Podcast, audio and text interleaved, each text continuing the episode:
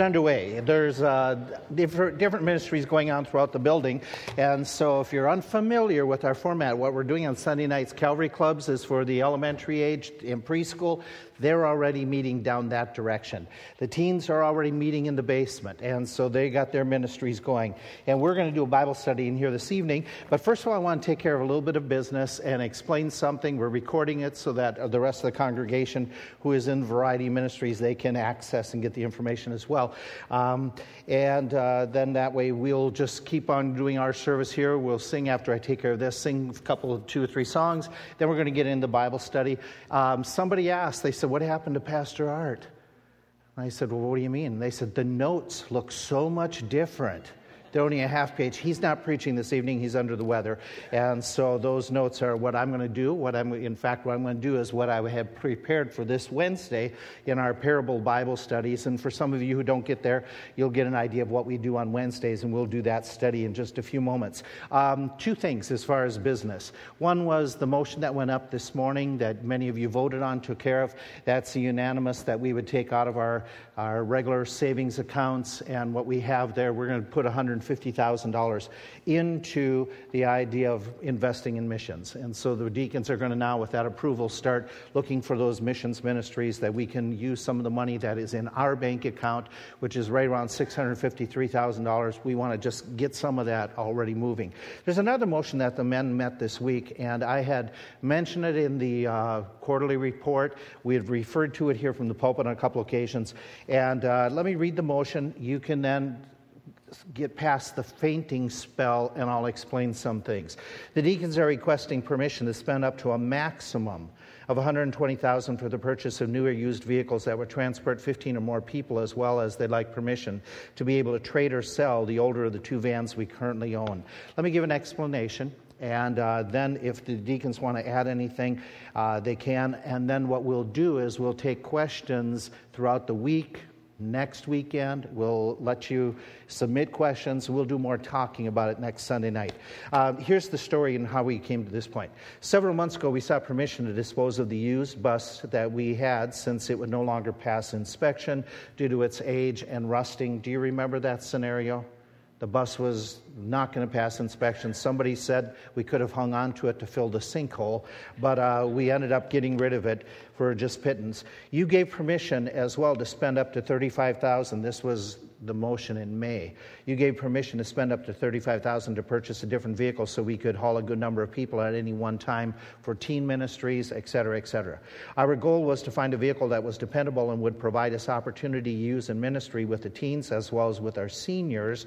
We had in mind looking for something not as large as a full size bus, but would allow us to take our folk on outings in comfort. That is a vehicle that would be easier for our seniors in particular to get in and out of than the 15 passenger standard vans that we are currently operating by. If you're unfamiliar, those are the vans that sit over on that side of the lot. In order to get in, you have to go over the wheel well, seat belts, and it is difficult to get in. Plus, their, there are lower size ceilings in those things. In our research, we found that such vehicles in good shape and with decent mileage are not cheap or easy to find, and we're talking now about a larger vehicle, higher roofed vehicle. Our men have checked out multiple sites and vehicles, but not have found anything they are comfortable with buying in the range of $35,000 allocated. During the process, we also did more research into the requirements for drivers. Any mid size bus requires special training and licensing now. To meet the license requirements, an individual needs to go through a number of hours of training plus testing. These licensing requirements apply to any vehicle carrying over 16 passengers, which means a larger vehicle will definitely limit us in the drivers and uh, ministry use as we only have two individuals within the church that have the ability and the license required to drive one of those bus type vehicles. This summer, we were able to borrow a larger bus for the one time a year that we do use it, and that's during teen camp. We think we'll be able to repeat that practice of borrowing it for a camp in the future. Therefore, that turned us towards looking into transit vans. Do you know what I mean by that? Used in public use. They're like a 15 passenger van, higher roofed, okay, that, um, that has a, like a center type aisle, uh, which are roomier and they have some type of center aisle, making it much easier to get in and out of.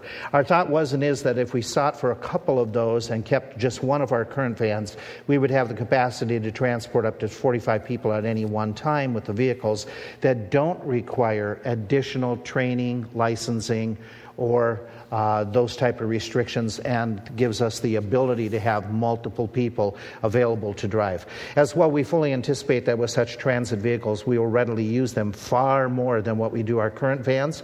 Since transit vans would be easier for the teens and adult usage and travel, we would like to use such vehicles on missions trips, multiple adult trips, things like the Creation Museum. The last time we did that with the seniors, they had to use my personal van and another vehicle, and it very li- limits the number of people who can go. As such, we foresee using these type of transit vehicles far more than the type of vans we have purchased in the past.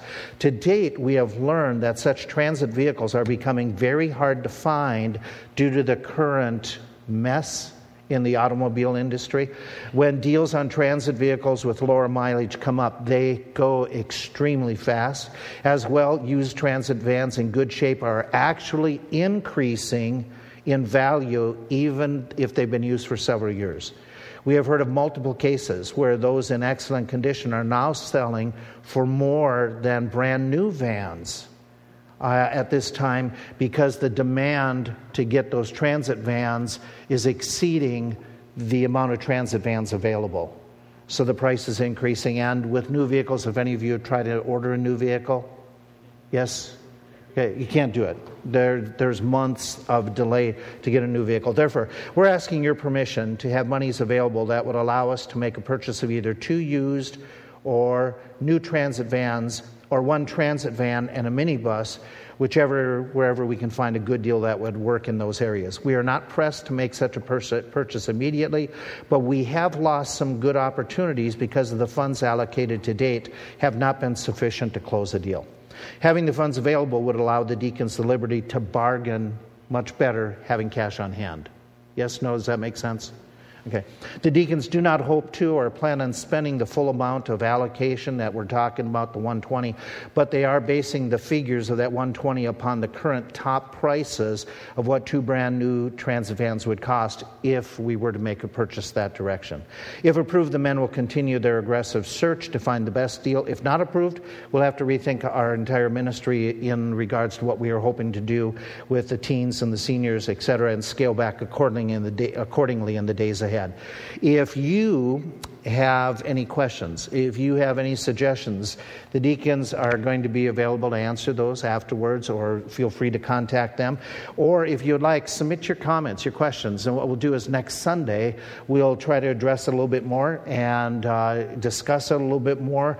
Uh, we will vote in two weeks. We're going to vote on a Sunday morning. You understand, Sunday mornings are not the convenient time for us to do a lot of questions and answers because of visitors and things. So, if you have those type of questions about what we're talking about, please see the deacons. Uh, if you come and ask me, I'm going to direct you to the deacons on this one, and as well, uh, we'll try to answer your questions next Sunday night. So, feel free to write, put them in writing, uh, send an email, whatever, and we'll discuss it a little bit more. Bob.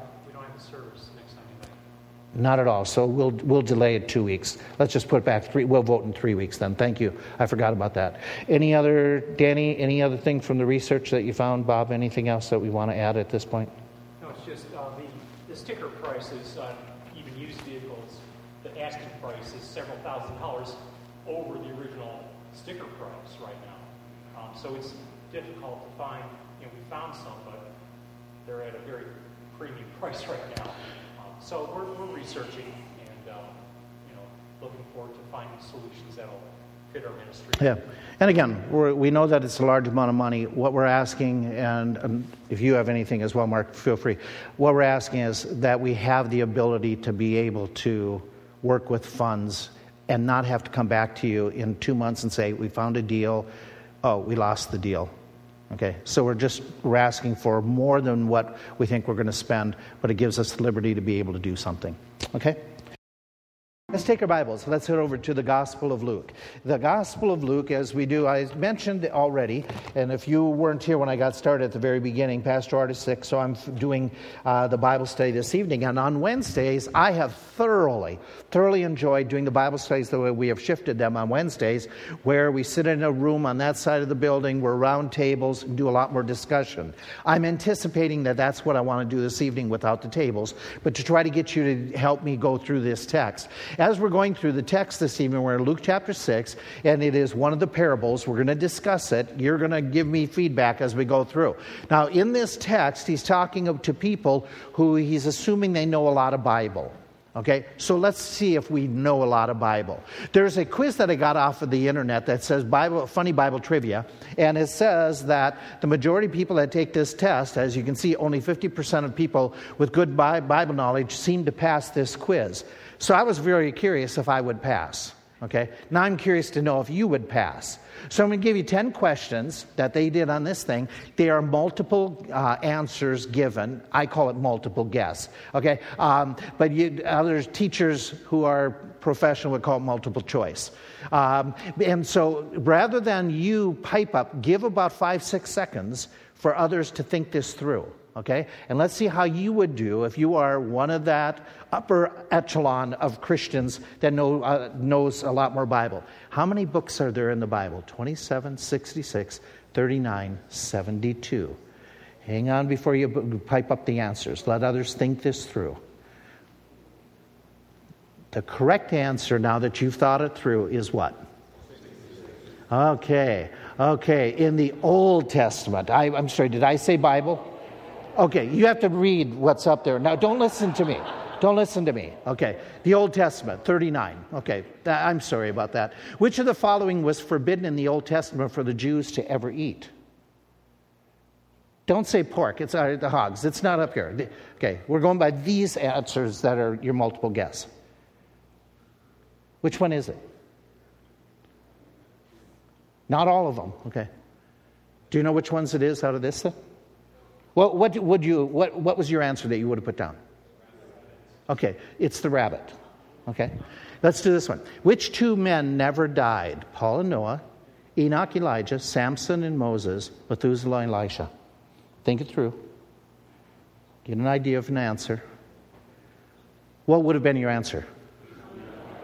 Oh, you guys are so smart. See?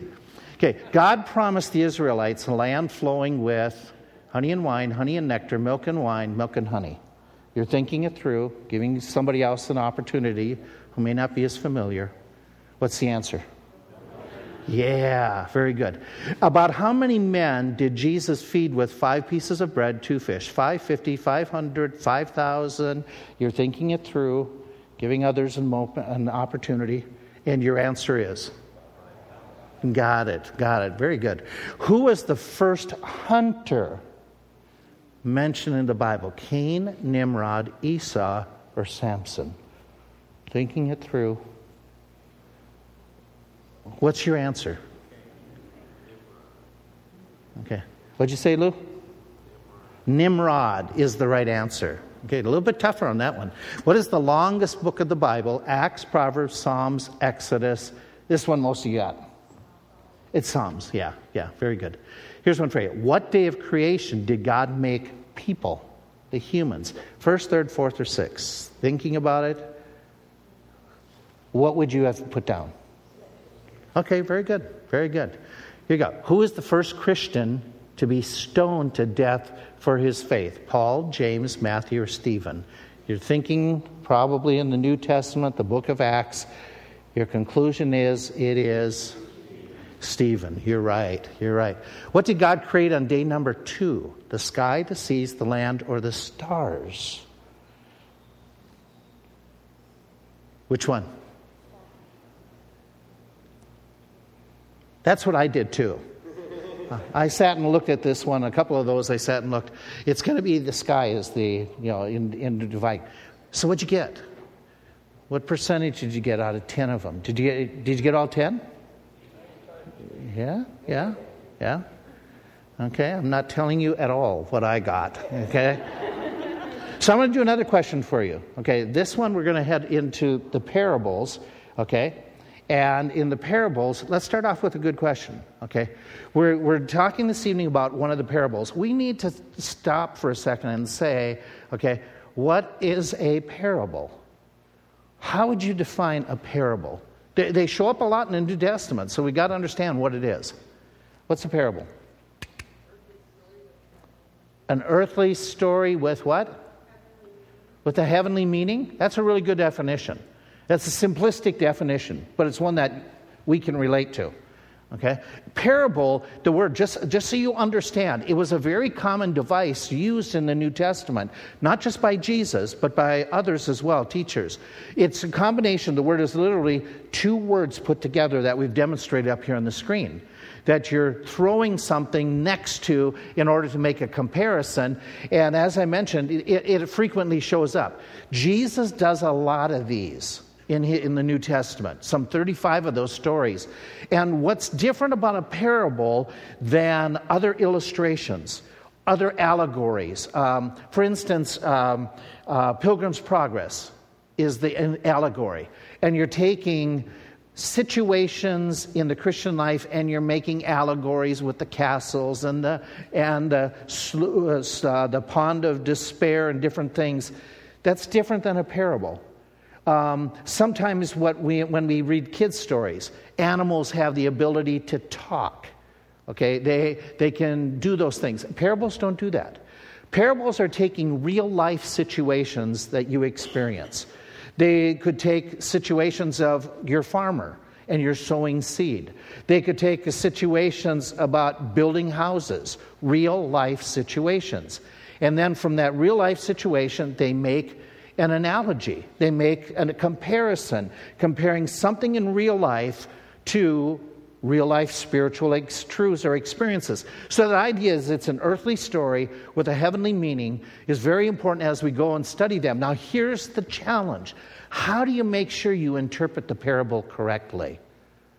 How do we know we do it correctly? Jesus did this an awful lot. He taught this way.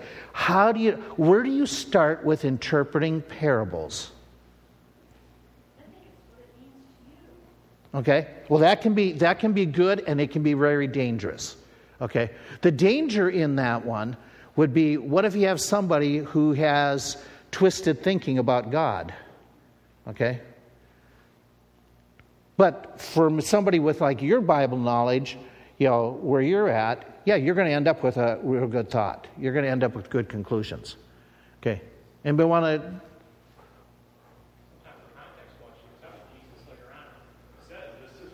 Okay, okay, let's pick your second thought there, Bob.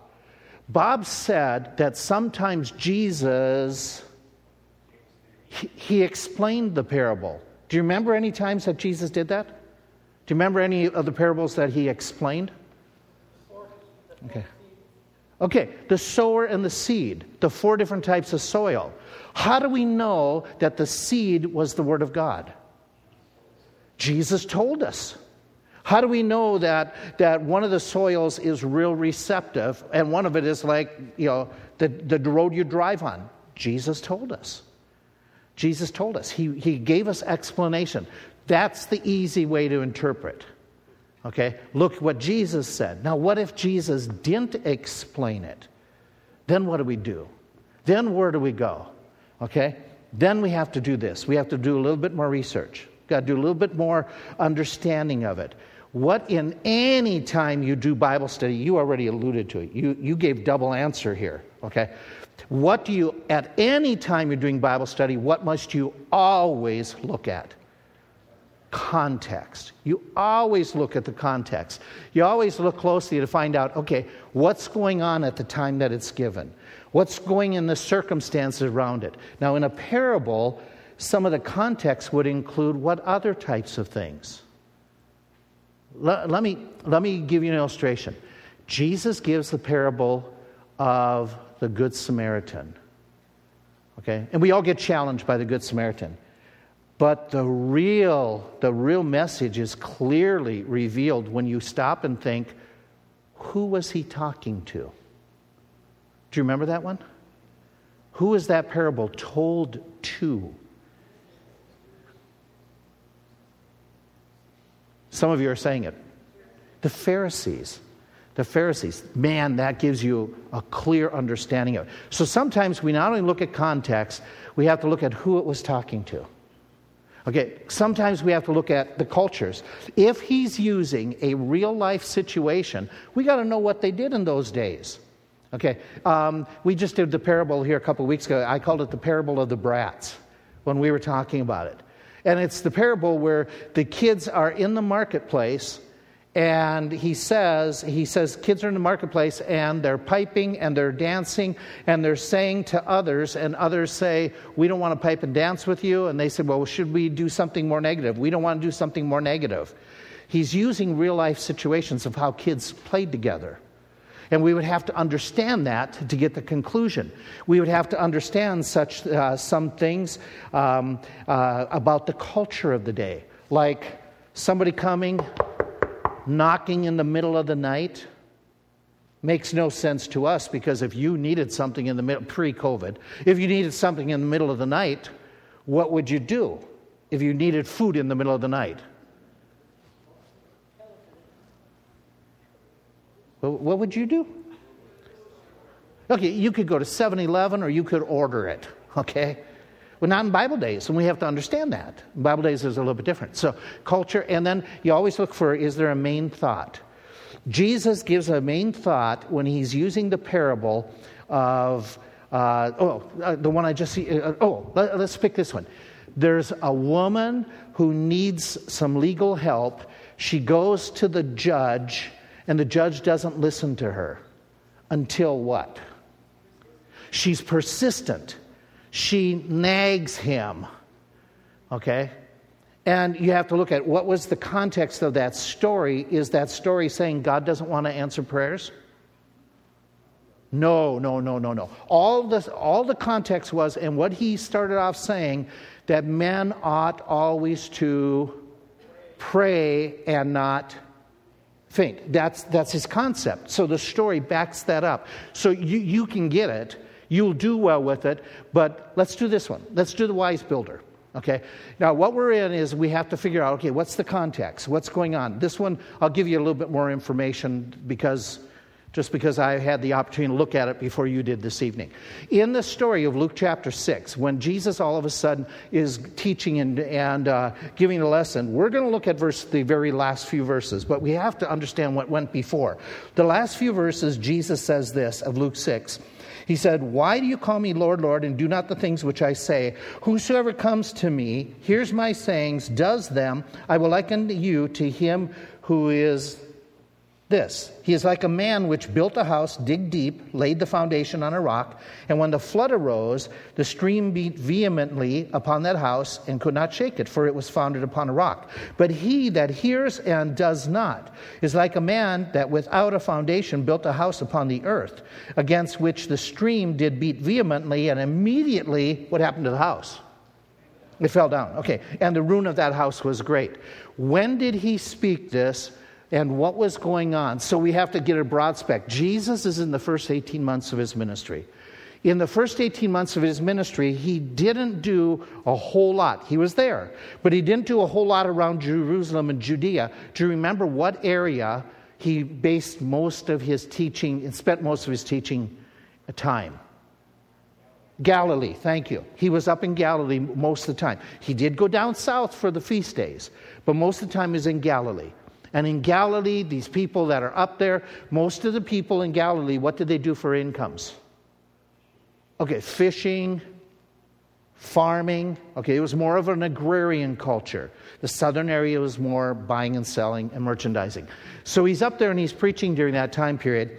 And while he's preaching, okay, there are people that come from Jerusalem because it was required it was required that the Sanhedrin that operated the, the people in charge of the Jewish nation, their Supreme Court, their Senate, whatever you want to call them, the Sanhedrin had a rule. If somebody is coming along and they're becoming a popular preacher, we're going to send people out to investigate, to vet them. And so, the, the, a lot of the times while Jesus was preaching, he was being followed by a group of Pharisees. Those Pharisees weren't necessarily local yokels, they were from, sent to, from Jerusalem. And they were to be examining Jesus, questioning Jesus, and they would report back to the Sanhedrin and get information. So, what's happening? Jesus is in his early part of preaching. This is in the first few months, his first tour around Galilee. He is being followed by a number of Pharisees who are going to check on him, test him, throw questions, and try to find out what he's thinking, what he's doing. And when he's ministering, those guys are watching him like hawks, and they don't like some of the things he does. Go back to the first part of chapter 6 in the very first few verses of chapter 6, they have a conflict with Jesus. If you look back there, something happened that they didn't like. Jesus and his disciples, they're moving along, they're going through the territory. And what do you have in the first few verses of chapter 6? Okay, yeah. The disciples are walking along and they're hungry. It's the Sabbath day. If you're hungry, on Sabbath day, you tell your kids you got to wait until Sunday. You can't eat today. Right? You don't do that? What do you do if your kids are hungry on?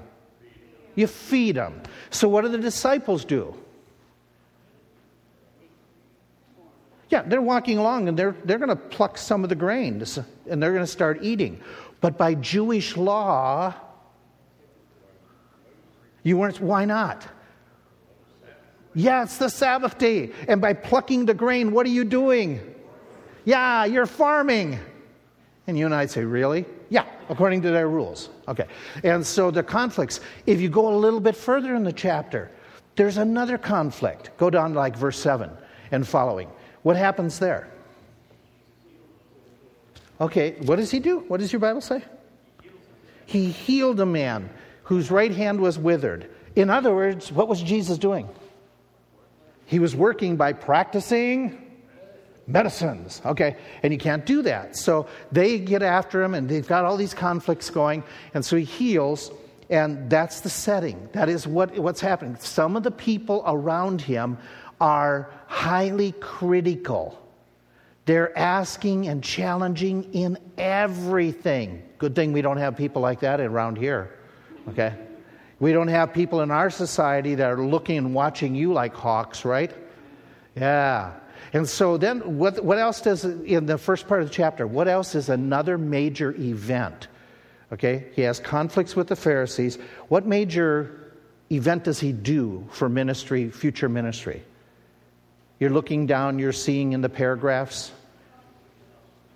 What's that? Okay, he's going to pick the 12.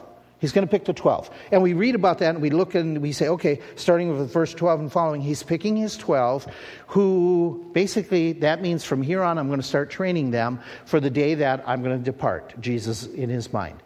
So he's training disciples, he's dealing with conflicts that are taking place. That's all the setting. But if you look at verse 17, people are following. Other people are following him, not just the Pharisees.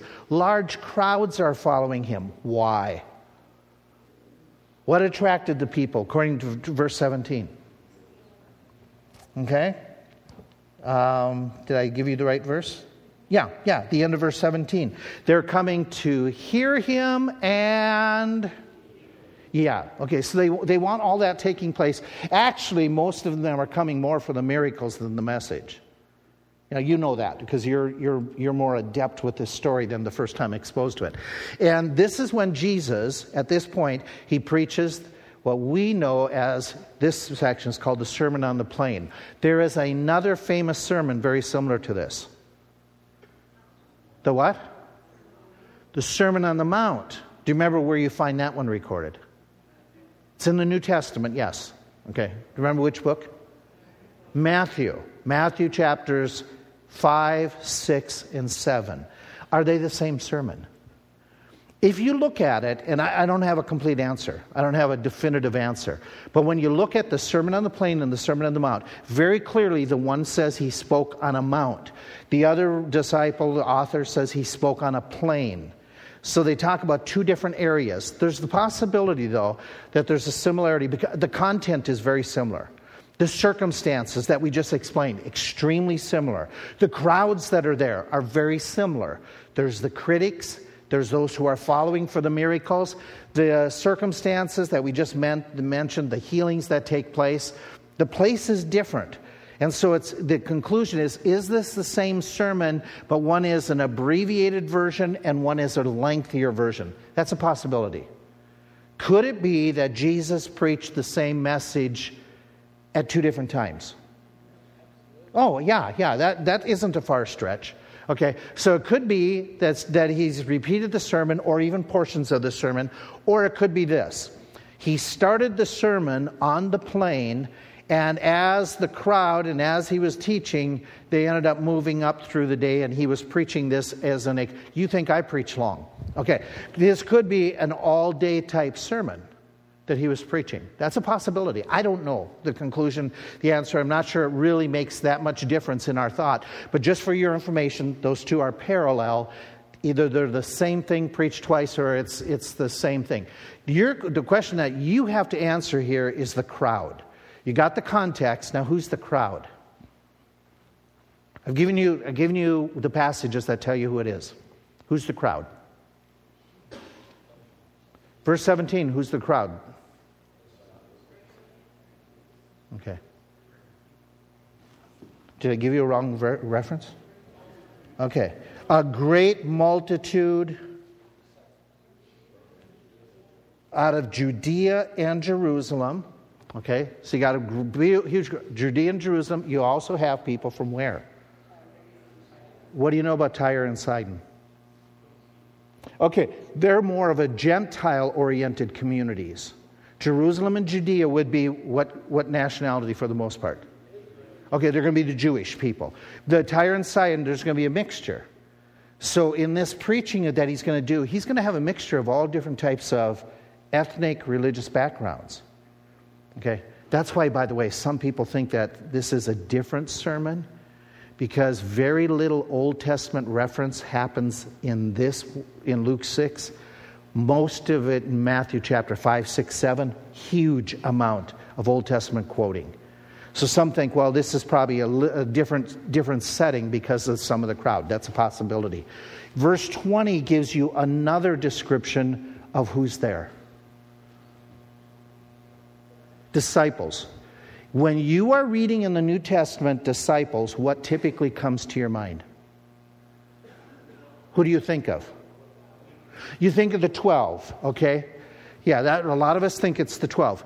Are there references in the New Testament where the disciples includes more than the 12? Yeah, frequently. Okay? When you read disciples, do you assume it means they're all born again? I did to, for years and years. I, I just thought that was the case. They were, they were loyal followers. And yet the term could be used very, very generically. People who were following him, crowds who were interested in him. Today, we, we have a term that we do this all the time with Christian. Right? Okay. Does Christian mean at times born again, believes the Bible, sold out to Christ? Yes? Does other times in America, does Christian mean real broad. Okay, disciples has that same thing at times. Okay, and so when we look at this text, we say, okay, there's people who are interested in following Jesus, uh, disciples, but they come from all different areas. They're all different backgrounds.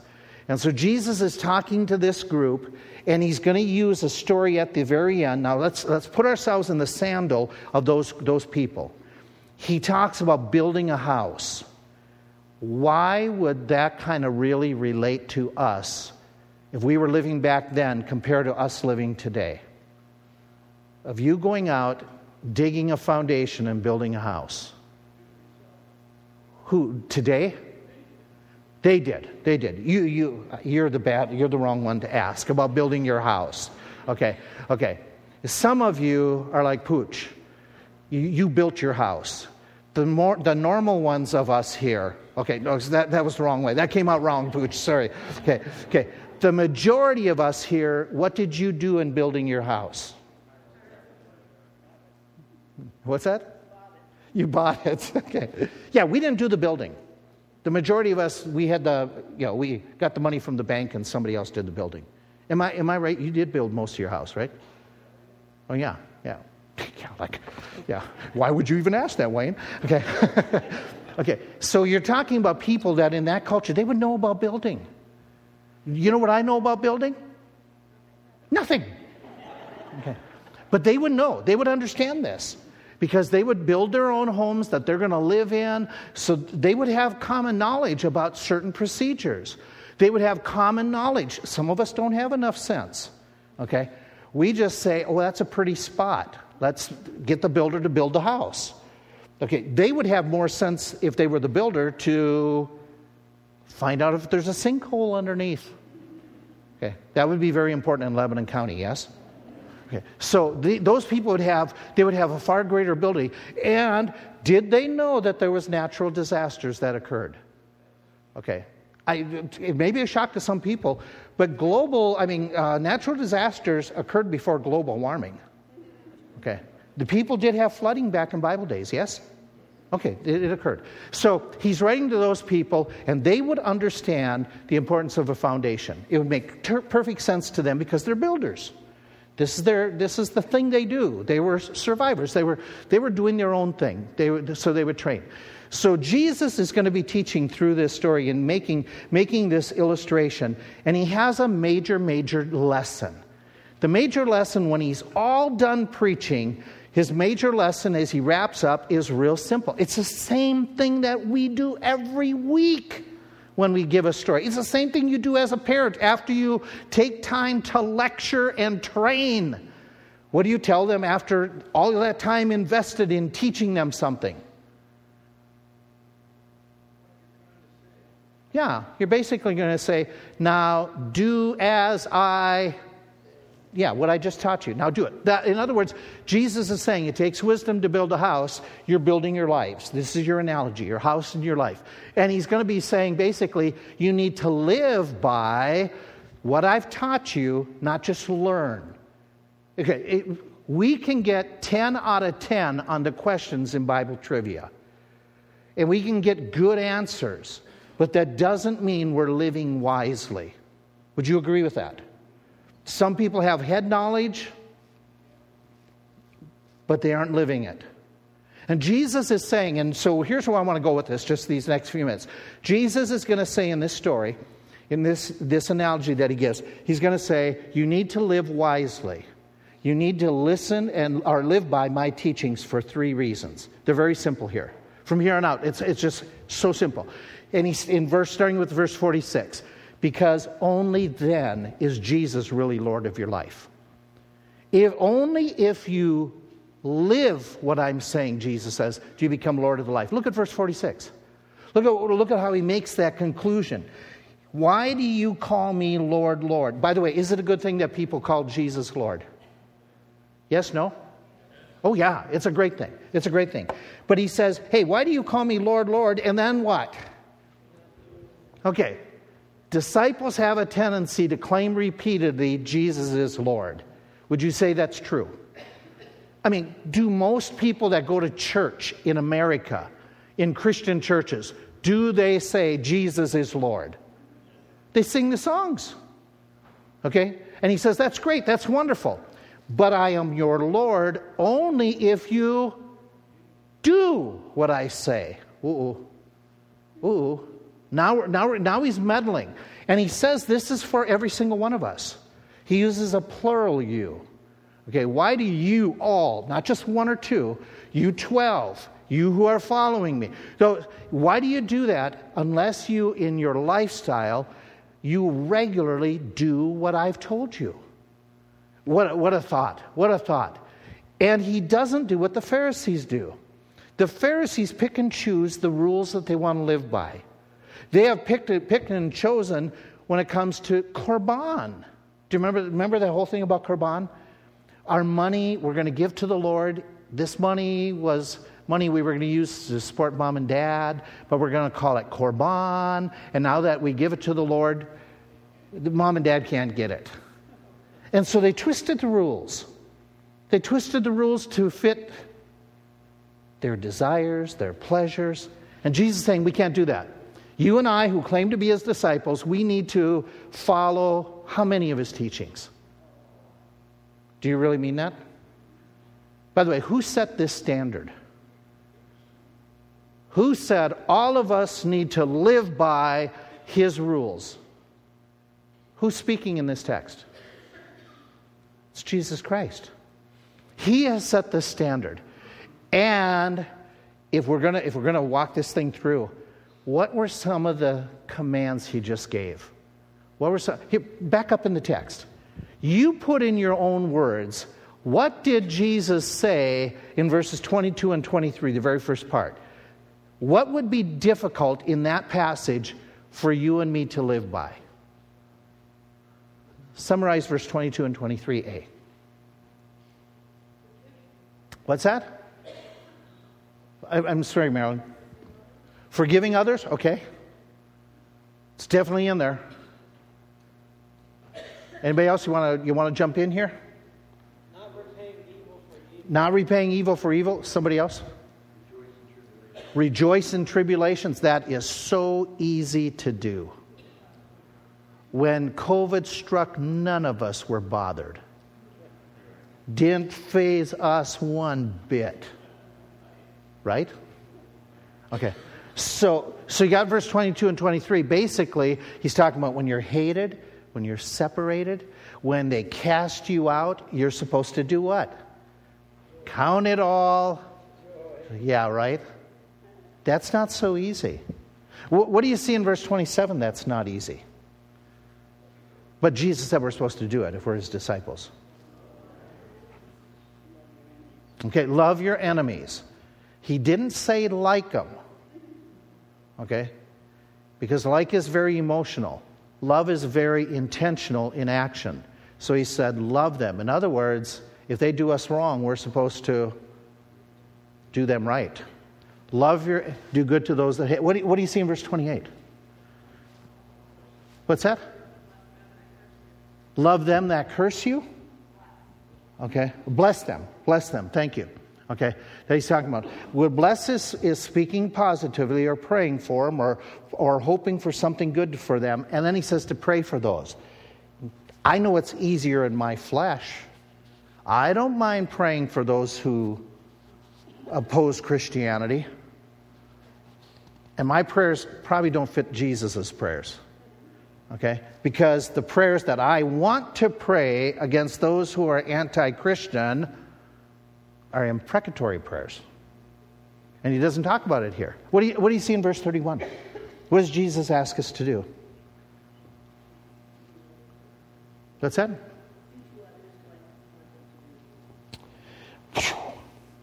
Yeah. Yeah, uh, that is such a loaded passage, right? Do unto others as you would have them. It doesn't say don't do unto others what you don't want them. He says do the positive. So treat others the way you want to be treated. That's hard. Well, let's go a little bit further. Verses 32 through 35. What's the gist of this, this portion? What does he just ask the disciples to do? Hmm. It's the loving aspect. But taking it from this point of view, which, which people are you supposed to love, be hospitable towards? Okay, sinners? Okay. It's easy to love and be hospitable to friends, fam- like minded people, good. Family, what's he doing here? Do it to people who aren't family who aren't like minded. That's hard. Uh, let's wrap up with verse 41 and 42. Um, this one, this one, how would you, you, you know this one real easy. It's about the, the mote and the beam. Okay? Summarize it. Don't judge. I'm going to do a whole series on that. Okay? Is it, are, are we at times, Tom, is there a time we need to judge? Yes, Yes, okay. So the don't judge others is, there's got to be a little bit more to that. Okay, we need to self examine. Okay, we have to be careful that we aren't judging others when We're doing the same thing. Okay, great, great. So, uh, I'm, Tom, I'm going to take your phrase and do it in two phases here. We, we ought not to be hypercritical, and we don't want to be hypocritical. Does that make sense? Hyper and hypocritical. Both of them are there. Now, Jesus has given this. He has said, I'm your Lord. If you do these things, uh, uh, let's expand upon it. Another reason why we need to live, not just learn, is because then we're, we're wise and only then are we wise in the eyes of Christ. Now, in this parable, he doesn't use the wise man and the foolish man. When did he use those phrases? Yeah, Matthew, right, right. In the book of Matthew is when he did that. But it's very similar. You know the similarity. Okay? The wise man built his house upon a rock, the foolish man built his house upon the sand. Okay, so you, you see the parallel. So I'm building upon that parallel that Jesus is giving. And he says that people basically are one of two categories. Okay? They're either wise or foolish. Who's wise? Us. Who's foolish? Anybody not us. Okay? That's the way we normally think. that's the way I think. Okay? And it's not right. You're either wise or foolish. What do these two groups have in common according to this story? They both build, they're both building houses or lives. Anything else?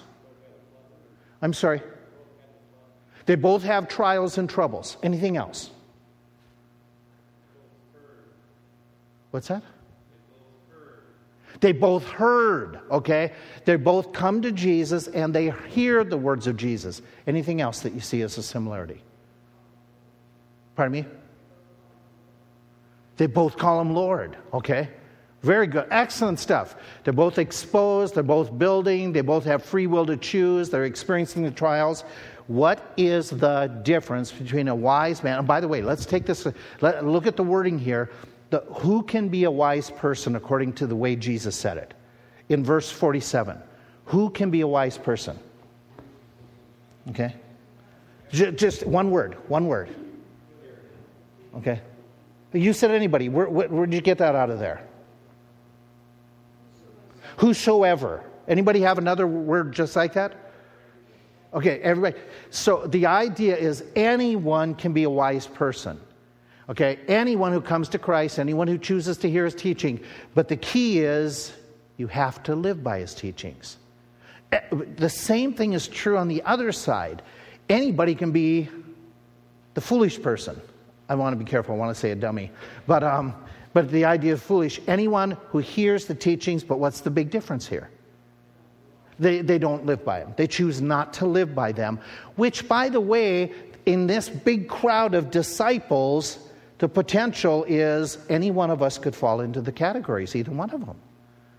It's very challenging when you think about it. And, and then you think about what does God promise for the wise? Oh man, now if you were a Jew listening to this, you would understand Old Testament concept. You would know that there's multiple passages in the Old Testament that talk about how God will bless the wise, how wisdom is better than money in the bank. And so that's something you and I would say it's something we want, something we crave. But Jesus is pointing out, wait a minute, you have to be doing. So let's do a, a quiz. Let's do an examination for just a minute here. Are you wise or foolish when it comes to praying for those who've hurt you? Are you wise or foolish when it comes to speaking about others who are contrary to what you believe? Are you wise or foolish when it comes to hypercriticism or hypocritical criticism? Are you wise or foolish when it comes to the idea of charity and hospitality to strangers? Are you wise or foolish when it comes to how you handle your trials, loving your enemies, when it, when it comes to treating others the way you want to be treated? Are you wise or are you foolish? And he says, You're foolish if you're not doing what I'm saying. You're wise if you do what I'm saying. So we've got two reasons in this text so far why we need to live by the word of Jesus, not just learn it. Our third reason is because only then will you be secure when the storms of life come. Now, take the story. What do you know in this story about storms? They will come. What else? Looking at the, ver- the wordage, what else does, does he, how does he describe storms? They're inevitable.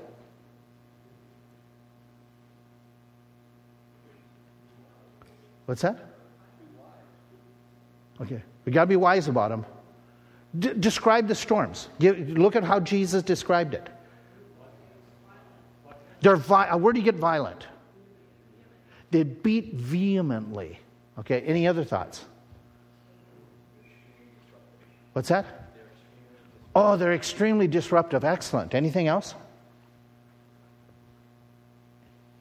Anything else that you got? Wow. Wow. Excellent. They can be extremely destructive. So we look at this and go, okay, you mentioned it. They will come. They come suddenly. Okay. They're very severe. Oh, by the way, the word vehemently is the word hemorrhage. That gives you an idea that this is bad. Okay. They come repeatedly, they beat over and over. Have you ever had that experience that trials come repeatedly? Or you've just had one in your life? Okay. The idea here is obedience to Christ alone provides security and hope that we don't fall apart. Doesn't that sound like something we heard this morning? About having that mind, that peace, if our minds are stayed upon Him? And so this whole idea comes down, and, and I ask you this question. These are pictures of living quarters during a storm. Which one would you want to be in? The tent, the mobile home in the middle of a tornado, or a block house in the middle of a flood? Now, most of us would say, I don't want to be in any. Okay. But we would pick the block house. And the key of what he's saying is the foundation has to be on Christ. We, we understand that. We know that. But to build a lifestyle on the teachings of Christ, just, just as we look at it, it begins with exposing yourself to Jesus' teachings. It requires great personal effort. You got to dig deep, okay, to lay this foundation. It takes greater time and expense on your part than people who aren't following the teachings of Jesus. It requires patience. Building doesn't usually happen right. It takes time. And so obedience is the key in all of this. There was, and I close with this illustration, this story. There was a number of years ago, a long time ago, we're in the 90s, and it was the beginning of the internet that Al Gore made and all those different things that was happening. And in that time, AT&T and Con Ed had an agreement that if all of a sudden there was a surge in the summer because of electricity, uh, because of air conditioning, that AT&T, when it, there was a surge happening through the system, they would fall back on their own generators that they had. Well, all of a sudden in September 17th, they had an instance where the computers triggered the whole thing and AT&T's own system had to pick up because there was such a power surge happening. But when their own systems picked up, all of a sudden there was, you know, there was a momentary surge from their equipment that sent a bigger charge through everything, and their system shut down so as not to burn out. So AT&T's, AT&T's own, own you know, backup system failed that day. As a result, now we're going a long time ago. As a result, four and a half million phone lines went dead in the New York region alone. 470,000 internet systems went out. 1,174 flights that were in the air, all of a sudden they didn't know where they were. The airport shut down in several places. By the way, the alarms went off saying we need, you know, needs to be reset, reset, reset for six hours before any AT&T employee got there to take care of it. You know where the AT&T employees were? They were in a one-day conference that AT&T required all their employees to go to on what to do if there's a power surge. they didn't need to learn more, they needed to they needed to do it. Sometimes it's and I'm not diminishing learning. Sometimes we just need to stop and say, Stop teaching me. I need to just live it. You need to live God's word. I hope you do it this week. Father, help me, help my friends to do what Jesus said, to live his lessons, even the tough ones. Thank you for these folk and their wisdom and their insight.